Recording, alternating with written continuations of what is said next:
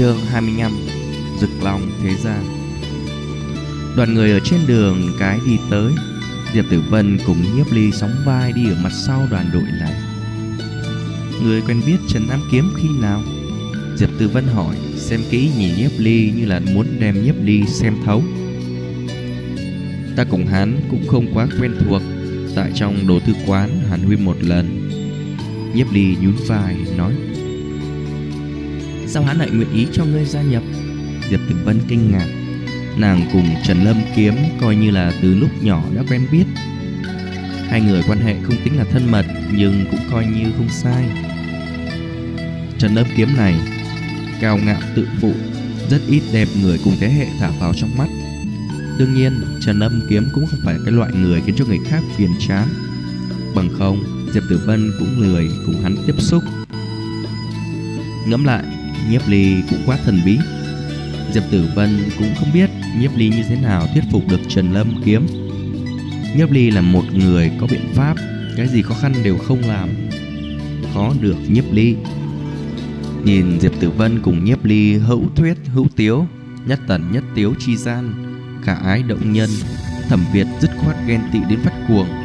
Trong mắt của hắn, Diệp Tử Vân chỉ được đối với hắn cười.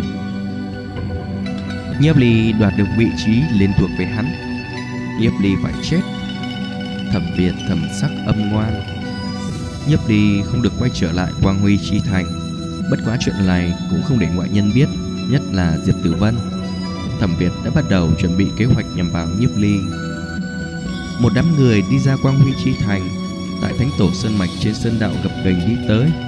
Chỉ là đến di tích cổ thành liền tiêu phí 5-6 ngày thời gian trên một đường này được màn trời chiếu đất còn bị một ít yêu thú tập kích. Bất quá nhiếp ly đối với nguy hiểm trực giác vô cùng sắc bén, thêm nữa kinh nghiệm trùng sinh trước mắt tu vị cả thanh đồng đều không tới. Như vậy, yêu thú không gây tổn thương cho hắn. Muốn chi, bọn họ đi qua đều là một đoạn đường tương đối an toàn. 37 người thực lực không tệ đều đạt tới bạch ngân có 6 cấp. 6 người, còn lại tuyệt đại bộ phận đều trên thanh đồng 3 sao. Ngay cả Diệp Tử Vân cũng tới thanh đồng một sao. Trong mọi người chỉ có nhiếp ly cùng thẩm Việt là tu vị kém cỏi nhất. Bất quá, tin Diệp Tử Vân đạt tới thanh đồng nhất tinh cũng không công bố. Cho nên những người khác đều không biết. Đi hơn 10 giờ, xuyên qua một mảnh sơn đạo gập ghềnh tới trạng vạng tối, mọi người tới một gò đất bằng phẳng. Trần Lâm kiếm nhìn quét qua xung quanh. Mấy cây cối cao ngất đứng sừng sững Là một nơi ẩn lấp tốt. Hắn mở miệng nói, Hôm nay chúng ta trước tiên đóng quân ở đây. Thẩm Việt đã tới bên cạnh Đối với Diệp Tử Vân nói, Tử Vân, Chúng ta cùng một chỗ hạ chạy đi, Như vậy ta có thể bảo hộ ngươi. Không cần. Diệp Tử Vân trên mặt toát ra một tia không vui. Làng đã không còn với Thẩm Việt cùng nhau hạ trại sự tứ sự kiện lần trước. Hình tượng thẩm việt trong cảm nhận của làng đã xấu đến cực điểm.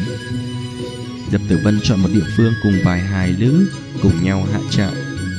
Nhiếp ly tuy rằng hy vọng cùng diệp tử vân hạ trại nhưng cũng không giống thẩm việt. Nhiếp ly tìm một địa phương tương đối hoang vu hạ trại, tựa vào bóng cây. Bóng đêm dần dày, bên trong tùng lâm truyền đến từng trận tiếng động côn trùng kêu vang. Nhiếp ly suy nghĩ xa xăm Nhớ tới kiếp trước, Không biết bên trong gia tộc mọi người thế nào. Tuy rằng hắn rất muốn đi gặp phụ thân mẫu thân, Còn có vài vị thúc thúc ba bá Đường huynh đệ tỉ muội. Nhưng hắn vẫn nhịn xuống, Thánh La Học Viện là một ký túc xá trường học, Trừ đệ tử đặc quyền đỉnh phong thế gia Hảo môn thế gia. Còn phổ thông đệ tử nếu vụng chậm về nhà sẽ bị trừng phạt. Hơn nữa, Trong gia tộc nếu biết hắn trốn học, Sẽ hung hăng trách phạt hắn. Hai tháng sau thí nghiệm hoàn tất mới có chừng khoảng một tháng thời gian trở về gia nhân đoàn tụ. Gia tộc Nhiếp Ly tuy kinh tế khẩn trương có điểm nghèo túng nhưng ít nhất cũng còn được qua ngày. Nghĩ đến Quang Huy Chi Thành bị hủy diệt, Nhiếp Ly lắm chặt quyền. Vài năm sau, Quang Huy Chi Thành liền bị ưu thú điên cuồng tấn công, hắn nhất định sẽ trở thành một siêu cấp cường giả. Chí ít cũng phải hắc kim, thậm chí truyền kỳ cấp có khả năng giúp cho Quang Huy Chi Thành tránh thoát một kiếp. Cho nên thời gian vẫn phi thường gấp gáp, Hắn muốn dựa vào kế hoạch của chính mình từng bước mau chóng tăng lên. Kế tiếp chính là lấy ngọn linh đăng kia, bởi vì ngọn linh đăng kia đối với tu luyện trong tương lai của hắn rất trọng yếu. Nhiếp Ly ngồi xếp bằng dưới bóng cây, vận chuyển linh hồn hải. Trong linh hồn hải giống như cất giấu cái gì, Nhiếp Ly thập phần hiếu kỳ, kiếp trước tu luyện hoàn toàn không có loại cảm giác này. Nhưng cho tới bây giờ, lấy tu vị Nhiếp Ly hiện tại thì không có cách nào thăm dò đến chỗ sâu trong linh hồn hải. Linh hồn hải nguyên bản là hư vô phiêu miễu, không có bất cứ hình dạng. Theo linh hồn lực tăng lên, linh hồn hải long lánh nhàn nhạt, nhạt thanh quang dần dần kết thành viên cầu màu trắng. Theo tu luyện xâm nhập, linh hồn lực tăng cường, linh hồn hải hình thái sẽ phát huy một ít thay đổi. Thiên đạo thần quyết đang từ từ phát huy tác dụng. Đêm dài, nhân tĩnh. Lúc này, Quang Huy chi thành rực long thế ra. Tiếu Ngưng Nhi lặng lặng ngóng nhìn phía ngoài cửa sổ. Buổi chiều nàng nhận được thư tín của Nhiếp Ly, Nhiếp Ly nói sẽ rời xa một đoạn thời gian, khiến cho làng ở nhà hảo hảo điều dưỡng. Cũng cho làng một phương thuốc chữa bệnh. Trải qua hai lần massage tại tu luyện phong lôi rực long quyết, Tiếu Ngưng Nhi bệnh tình đã tốt hơn, tạm thời không có vấn đề.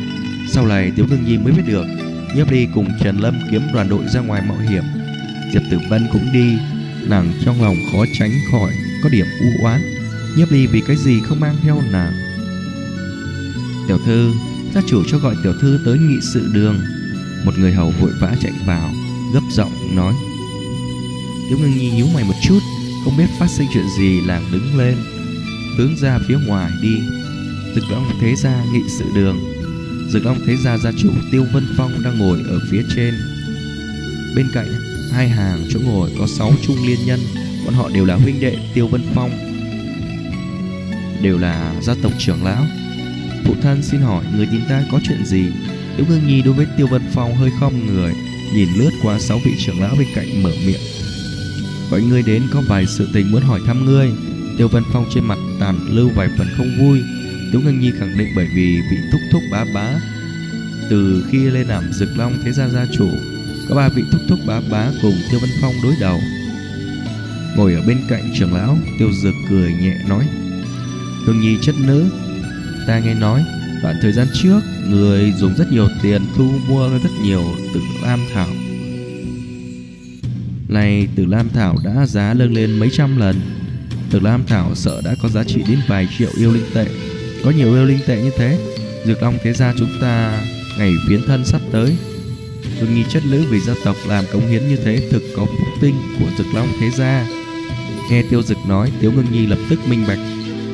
Tiêu Dực không biết từ nơi nào nghe được tin tức, Nghe là mua rất nhiều từ Lam Thảo, Lên tạo áp lực với phụ thân, Muốn lấy đi một ít bộ phận từ Lam Thảo. Đối với chuyện này Tiếu Văn Phong đương nhiên không bằng lòng. Mặc kệ Ngưng Nhi mua bao nhiêu tử Lam Thảo, sự tình này đều cùng gia tộc không quan hệ. Đây là cá nhân Tiêu ngưng Nhi, Tiếu ngưng Nhi hành vi. Xử lý Tử Lam Thảo thế nào Cũng không quan hệ với gia tộc. Thế nhưng Tiêu Dực nhất quyết không tha, Nhất định phải cho Tiếu ngưng Nhi cấp công đạo. Tiếu ngưng Nhi ngạo nghễ mà đứng, Vẻ mặt kiên định hai gò má thanh tú nói, Tiêu Dực trưởng lão, Ta tiêu tiền của mình mua Tử Lam Thảo, Chuyện này cùng gia tộc hẳn không quan hệ. Chẳng lẽ? Tiêu Dực trưởng lão tiêu tiền mua dược liệu chiến giáp để phải lột lên gia tộc sao? Ngươi tiêu dược không nghĩ tiếu ngưng nhi luôn luôn ôn nhu cư nhiên sẽ kịch liệt bác bỏ hắn như thế. Tiêu dực không biết là tiếu ngưng nhi ở trong hình tượng gia tộc vẫn tương đối nhẫn nhục chịu đựng. Nhưng từ khi tiếp xúc với nhiếp ly nội tâm tiếu ngưng nhi đã có biến hóa vi diệu.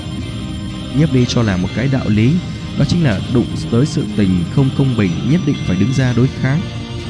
Nghe được Tiếu Ngưng Nhi nói, Tiếu văn Phong ngược lại có vài phần vui mừng, Hắn nhìn về phía Tiêu Dực nói